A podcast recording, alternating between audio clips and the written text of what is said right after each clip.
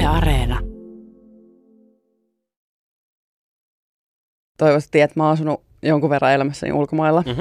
Niin ehkä niinku top 5 ykkösenä tyhmin juttu, mikä mä oon ikinä tehnyt. Mä tulin kerran tota sveitsiläistä vuorerinnettä alas tommosessa toimistotuolissa, mikä tuossa nurkassakin on. Ö, ö, mitä? Joo. Ja nyt takaisin Pasiaan.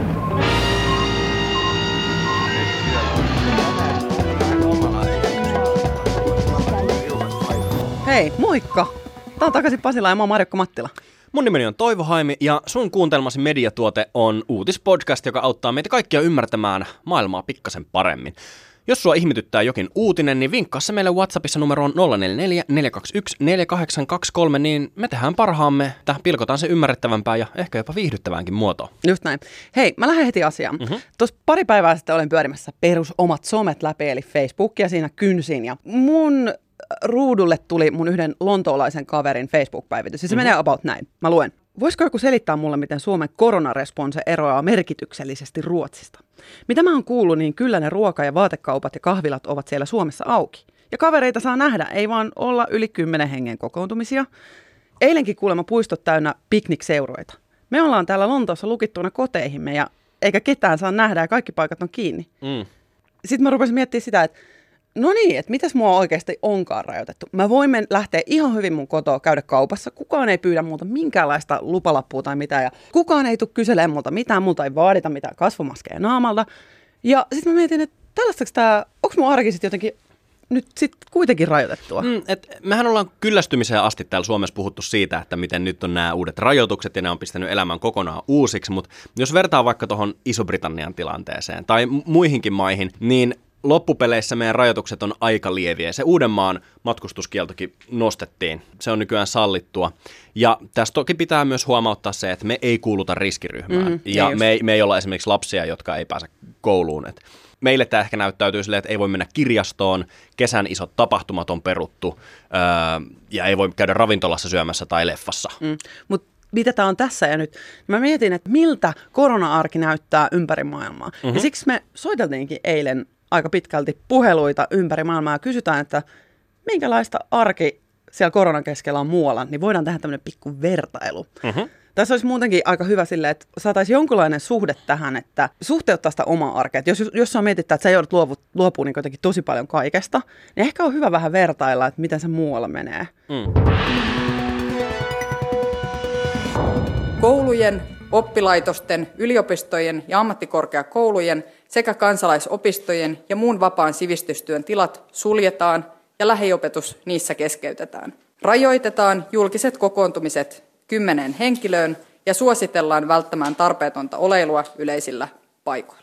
Suljetaan valtion ja kuntien museot, teatterit, kansallisooppera, kulttuuritalot, kirjastot, kirjastoautot, harrastustilat ja paikat, uimahallit ja muut urheilutilat, nuorisotilat, kerhotilat, järjestöjen kokoontumistilat, kielletään vierailut vanhusten ja muiden riskiryhmien asumispalveluyksiköissä. Ja siinä siis pääministeri Sanna Marin pikkasen yli kuukauden takaa, eli maaliskuun puolesta välistä, silloin kun tämä kaikki oli vielä alussa. Musta tuntuu, että toi on varmaan se semmoinen 2020-luvun määrittävä soundi, ja toi tulee soimaan sitten siinä, kun tehdään joku korona, koronadokkari, niin toi mm. on aivan varmasti se, mikä aloittaa sen. Kyllä, kyllä. Hei, minkälainen todellisuus me, meillä ja muualla on? Niin kuin Marin tuossa äsken kertoi, niin meillä on uimahallit, meillä on koulut, meillä on yliopistot kiinni ja vältetään, vältetään oleilua yleisillä paikoilla. Mm. Me tiedetään ihan varmasti, että täällä Pohjoismaissa rajoitukset on erilaisia, mitä mm. Muualla maailmassa. Esimerkiksi Italia ja Britannia on todella sellaisessa rajatussa vapaudessa tällä hetkellä. Ja jos miettii, että jos sieltä päin katsotaan tänne meille, niin me näytetään varmaan tosi sellaiselta niin kuin vapaalta, vapaalta paikalta. Mutta sitten taas miettii, että jos meidän naapurimaa Ruotsissa, niin kaikki jutut on niin kuin tyyliin vielä silleen sallittuja. Mutta osaako kukaan vielä sanoa, että ku- kuka tämän homman tekee oikein? Niin se on ihan hyvä kysymys, että se, siitä me saadaan ehkä tietoa vasta sitten, kun tämä kaikki on ohi ja siitä on kulunut tarpeeksi pitkä aika, että voidaan katsoa tarpeeksi hyvin, että missä toimittiin ajoissa, missä toimittiin tarkasti ja parhaiten. Että esimerkiksi Etelä-Korea sai paljon kiitosta silloin, tässäkin podcastissa muistat sä Joo, silloin, joo, silloin aikoinaan, kun, joo. kun tämä kaikki oli vielä alussa. Mutta se, sen aika tulee sitten vasta myöhemmin. Nyt, nyt tärkeintä on ehkä vaan, vaan pitää varansa ja, ja katsoa, että miten täällä toimitaan. Mennään heti hei Italiaan.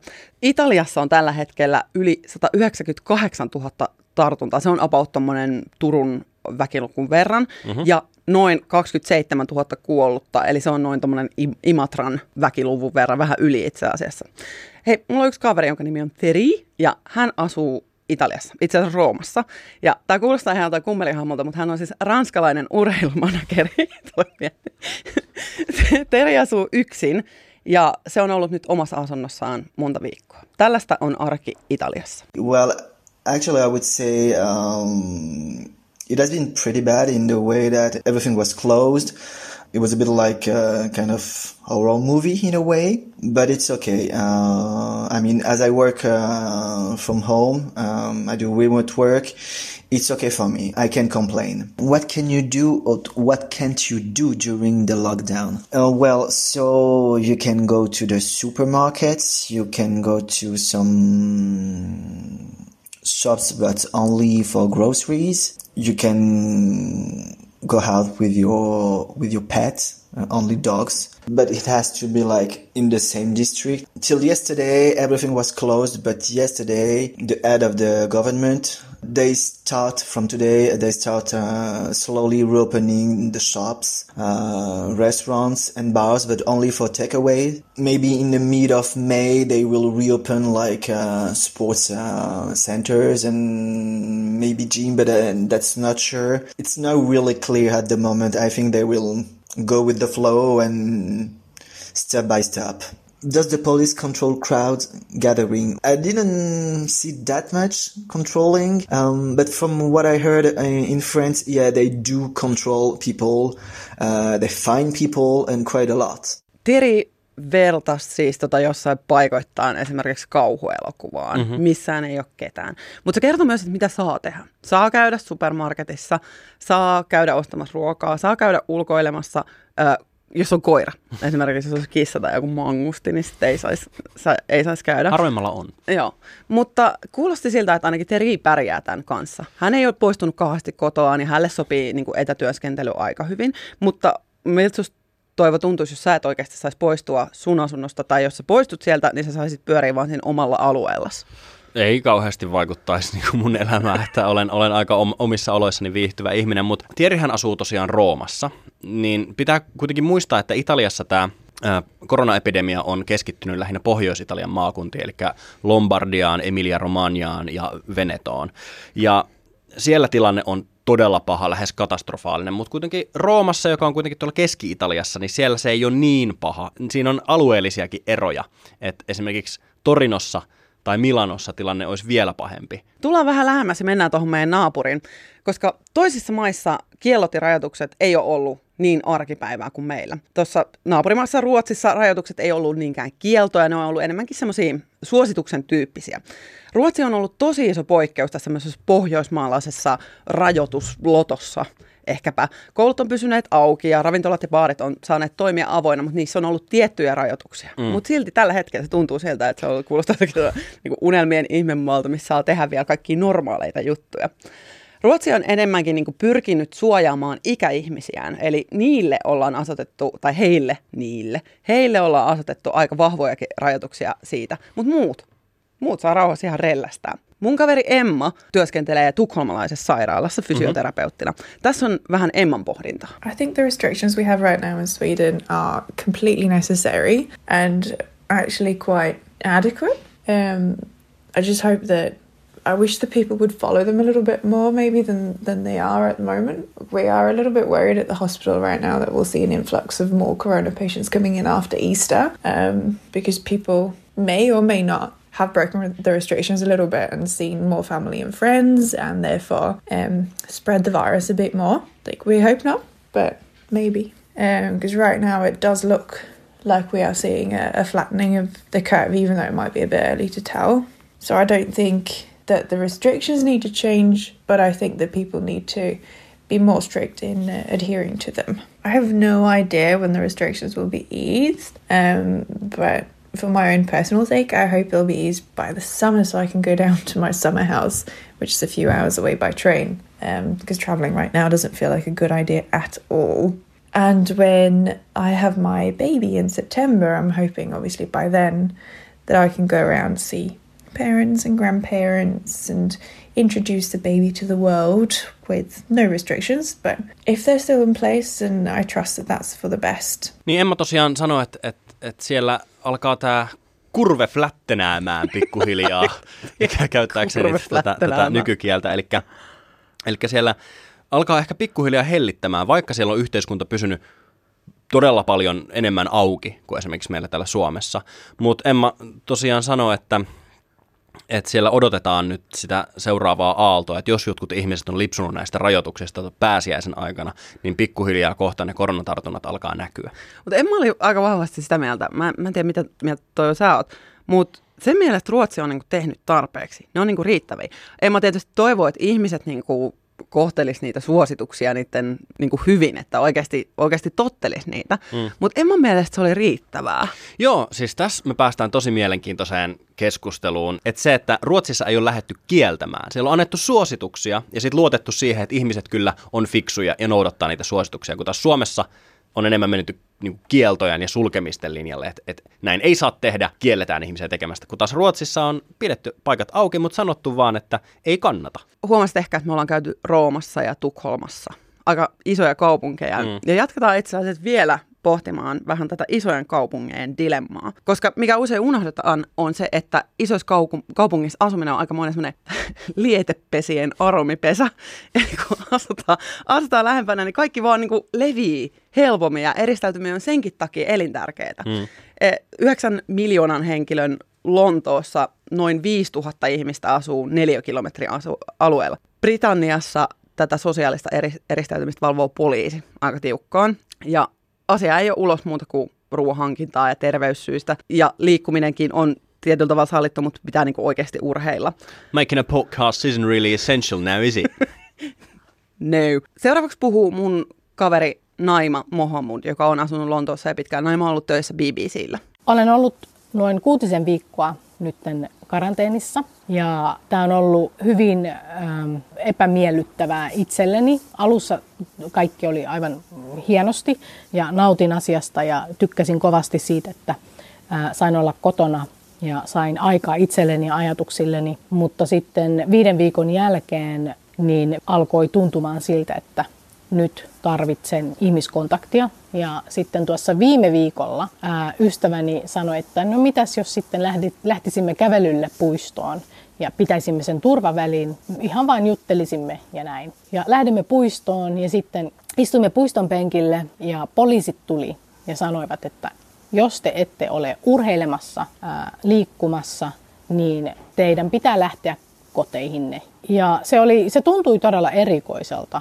Tuli vähän sellainen fiilis, että olemmeko jossain äh, Skifi-elokuvassa. Ja tuota, mun mielestä nyt pitäisi höllentää näitä toimia, koska tämä ei ole ihmisen mielenterveydelle kauhean hyvä asia, se, että ihminen on eristyksessä niin paljon. Mun mielestä asiat on Suomessa paljon paremmin, koska ihmisiä ei kielletä tapaamasta ystäviään, ihmisiä ei kielletä olemasta puistoissa, liikkumasta ulkona. Minun mielestäni mielenterveyden vaaliminen on hyvin tärkeää. Naimalta erinomainen pointti tuosta mielenterveydestä, koska sekin on myös semmoinen pommi, joka meidän pitää ehkä jossain vaiheessa avata, että minkälaisia mm. niin kuin, traumoja syntyy tästä yksin olemisesta ja sitten sitä joudutaan niin kuin, purkamaan myöhemmin pitkälle niin kuin vuosikymmeneen näitä, näitä traumoja, mikä, mitä tämä virus on aiheuttanut. Niin, mutta toisaalta äh, jos sillä yksin olemisella saadaan säästettyä ihmisen henki, niin se on kyllä sen arvosta, että, että kuolleille ihmisille ei ole traumoja. Joo. Ihan lopuksi sitten mennään äh, suuresta kaupungista vielä suurempaan kaupunkiin, itse asiassa Euroopan suurimpaan kaupunkiin, eli itänaapurimme Venäjälle, eli Moskovaan. Mä kyselin kuulumisia Ylen Moskovan kirjeenvaihtaja Erkka Mikkoselta, ja Erkka tosiaan kertoi, että siellä on ollut tosi tiukat liikkumisrajoitukset. Esimerkiksi ulkonaliikkumiskielto, joka kieltää kotoa poistumisen kaikissa paitsi pakollisissa tapauksissa. Ja sitä valvotaan siis aika tiukasti, ja sitten jos näitä rikkoo, näitä säädöksiä, niin niistä saapi rapsut eli sakot. Mutta Venäjällähän ei ole, er- Erkka sanoi, että siellä ei ole kauhean kova luottamus esimerkiksi viranomaisiin Suomeen verrattuna. Siellä ei esimerkiksi valtion myöntämä taloudellinen tuki kansalaisille ole kauhean iso, että työttömyyskorvaus on tosi pieni, ihan roposia. Koska Venäjän valtio ei, ei tuo firmoja juuri millään tavalla, niin tämä on sitten johtanut siihen, että läheskään kaikki ihmiset ei edes pysty jäämään kotiin vaikka sitä haluiskin ja vaikka se olisi turvallisempaa, koska sehän tarkoittaisi sit sitä, että menettäisi niitä tuloja ja sitten vuokra jäisi maksamatta ja ruoka jäisi ostamatta. Niin mä tiedustelin Erkalta myös sitä, että miten ja milloin Venäjällä aletaan sitten jossain välissä purkaa näitä rajoituksia, niin kuunnellaan mitä Erkka kommentoi. Tällä hetkellä nämä tosi kovat liikkumisrajoitukset on voimassa huhtikuun loppuun saakka, ja nyt tällä viikolla odotetaan, että Putin taas esiintyisi kansalaisille ja kertoisi näiden jatkosta. Ja Venäläisillähän on perinteisesti ollut niin kuin vapaata ensimmäinen ja yhdeksäs toukokuuta välisenä aikana tällaiset kevätvapaat.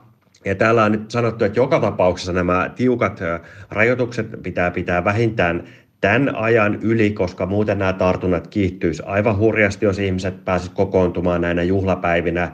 Ja sitten kun muistaa, että tämä koko Venäjän tautitilanne näyttäisi olevan ainakin pari viikkoa jäljessä Suomea, niin varmasti nämä tällaiset äh, erilaiset rajoitukset pysyvät vielä kauan voimassa, mutta kyllä täällä nyt ainakin Moskovassa yksi jos toinenkin ja ei vähiten, ei, en vähiten itse minä, niin olen jo tosi kyllästynyt näihin rajoituksiin. Ja kyllä täällä nyt toivotaan äh, ehkä sitä, että, että ainakin pääsis puistoihin tai, tai, tai muuten ulos kävelemään. Miltä Marokko kuulostaa?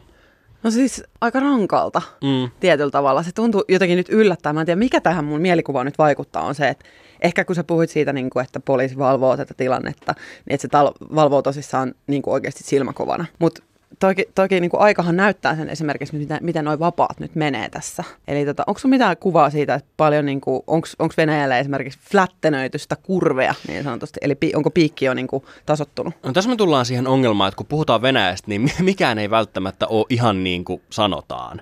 Et, et siellä ei voi luottaa siihen, että et tämä, mitä, mitä niin kuin virallisesti sanotaan, on totta. Et silloinkin, kun, kun epidemia oli tosi kovassa swingissä Euroopassa, niin Venäjällä tosiaan tuli aika pieniä tartuntalukuja ja vielä pienempiä kuolleisuuslukuja, mitkä niin kuin ei, ei ajateltu, että, että, että tämä ei ole ihan totta. Koska Venäjällä on tällainen salailun kulttuuri ja siihen, että, että viranomaisiin ja valtioon ei luoteta ja tiedonvälitys on tarkasti valvottu ja siellä niin kuin ihan suoraan sanottuna pimitetään tietoa kansalaisilta, niin on tosi hankala saada todellista kuvaa. Tota, nyt kun mä mietin sitä mun reissua vaikka tuosta niin tänne töihin, mm. niin kyllä mä jotenkin kuulen näiden muiden tarinoita, niin kyllä mä jotenkin pystyn suhteuttaa siihen, että musta tuntuu, että meillä on aika mun mielestä helppoa tällä hetkellä. Nyt kun sitä suhteuttaa esimerkiksi Italiaan Joo. ja Britanniaan, niin mä oon tosi onnellinen, että meillä on tämä tilanne, vaikka mm. mua kismittää. Mutta sitten taas kun vertaa Ruotsiin, niin hmm, joo, musta tuntuu, että ne elää sellaista niinku, sitä vanhaa aikaa, milloin kättely oli normaalia ja halailukin vielä normaalimpaa. Mm. Niin mun mielestä se tuntuu niinku tosi jotenkin käsittämättömältä. Joo, ja pitää tässä nyt kuitenkin muistuttaa, että mehän ei kuuluta riskiryhmään. Yes. Et, et, et meidän elämää ei ole rajoitettu niin paljon kuin esimerkiksi vaikka vanhusten tai perussairaiden ihmisten. Et, et, et meille on kuitenkin kohtuullisen terveellistä vaikka käy, käydä ruokakaupassa, vaikka sillä pitääkin noudattaa varovaisuutta. Voidaanko me oppia näiltä mailta jotain? No se, mitä voidaan oppia ainakin tuosta Venäjästä on se, että ei pidä pimittää tietoa. Uh-huh. Ja, ja tota, se, että meillä on avoin yhteiskunta ja se, että meillä on viranomaiset, joihin voi luottaa, niin se on oikeasti meidän vahvuus. Ja sitten mun mielestä ehkä vähän olla kiitollinenkin siinä mielessä, nyt kun kuuli, että ei saa nähdä ketään, niin olla kiitollisia siitä, että me saataisiin kuitenkin mennä tuonne kadu, kadulle ja tavata siellä puistossa vaikka joku meidän kaveri ja pari mm. ja olla siitä niin kuin jotenkin tosi kiitollisia. Otetaan vielä tähän loppuun tämmöinen pieni katsaus, että mitä muuta uutisissa on tällä aikaa kytenyt. Pohjois-Korean ylinjohtaja Kim Jong-un on jossain hävöksissä Mieron tiellä, että jos näette häntä jossain, niin huikatkaa Pohjois-Korean lähetystöön. Hänestä ei nimittäin ole kuulunut mitään parin viikkoa ja tässä nyt media jo ujosti Kimia alkaa kaipaille. Nyt huhutaan, että Pohjois-Korean johtajan terveydentila olisi heikko ja hän olisi mahdollisesti ollut sydänleikkauksessa. Ja arvellaan jopa, että hänestä olisi aika jättänyt, eli hän olisi manan majoille päätynyt. Yksi, joka väittää, että, että hänellä olisi oikeata tietoa Kimin olinpaikasta, on äh, Kim Jong-unin vanha kaveri Yhdysvaltain presidentti Donald Trump, joka tottuneen sanakäänteen on kertonut, että maailma kuulee Kimistä kohta. Voisi luulla, että seuraavat uutiset tulee jostain aivan, aivan hurulähteestä, mutta ei. CNN kertoo, että Yhdysvaltain puolustusministeriö eli Pentagon on julkaissut kolme vanhaa videota, jossa tapahtuu niin sanottu tunnistamaton ilmassa tapahtuva ilmiö. Videoilla näkyy siis tunnistamaton lentävä kappale, joka saatiin kiinni infrapunakameraan. Yksikään taho ei varmuudella pysty todistamaan lentävää esinettä miksikään muuksi. Kannattaa siis tsekata ne videot, löytyy CNN sivuilta. Joo, mutta otetaan vielä ihan positiivinen uutinen tavallaan. Eli Suomessa on kerätty yli tuhat kannettavaa tietokonetta peruskoululaisille ja opiskelijoille etäoppimiseen. Kouluthan on pitkälti siirtynyt etäopetukseen, joka tapahtuu netin kautta, ja siihen tosiaan vaaditaan tietokoneita, joita ei valitettavasti ihan jokaiselta lapselta löydy. Siksipä käyntiin on polkastu tämmöinen presidentti Sauli Niinistön suojelema kampanja nimeltä Kaikille kone. Ja tähän on monet yritykset lähtenyt mukaan. Ideana on siis kerätä lahjoitustavarana tarpeettomiksi jääneitä kannettavia tietokoneita, jotka sitten toimitetaan niitä tarvitseville lapsille ja nuorille. Mutta tarve tietokoneille on kuitenkin yhä suuri. Et vaikka niitä on jo yli tuhat saatu, niin opetushallitus on saanut perusopetuksen järjestäjiltä eri puolilta Suomea pyynnöt 7700 laitteeseen, eli näitä laitteita tarvitaan vielä lisää. Hei, kiitti kun kuuntelit. Mä oon Marjukka Mattila. Lähetä meille Whatsappia. Nyt me voitaisiin kaivata teidän kokemuksia siitä eristäytymisestä. Oletteko te sitä mieltä, että Suomi toimii oikein? Pitäisikö meidän kiristää höllentää jostain? Ja varsinkin, jos sä kuuntelet tätä jossain muualla kuin Suomessa, niin lähetä ehdottomasti meille tietoa, miten se siellä sun asuinmaassasi menee. WhatsApp tänne on 044 421 4823. Laita viestiä. Mun nimeni on Toivo Haimi ja kuuntele ihmeessä meitä seuraavaksi ylihuomenna torstaina ja sen jälkeen joka viikko tiistaisin ja torstaisin. Se on vappu silloin. Kyllä. Niin. Tilaa meidät Spotifyssa, Google Podcastissa, Apple Podcastissa ja lisää meidät suosikiksi Yle Areenassa painamalla sitä pikkusydäntä siellä ohjelman vieressä, niin voit kuunnella meitä aina silloin, kun uusia jaksoja tulee. Seuraa meitä myös sosiaalisen median puolella. Mä oon at Marjokka Milhelmiina ja toi toinen tuossa on Toivo Haimi. Pysykää turvassa ja muistakaa nauttia kohtuudella virvokkeita. Ää, morjens. Niin, hyvät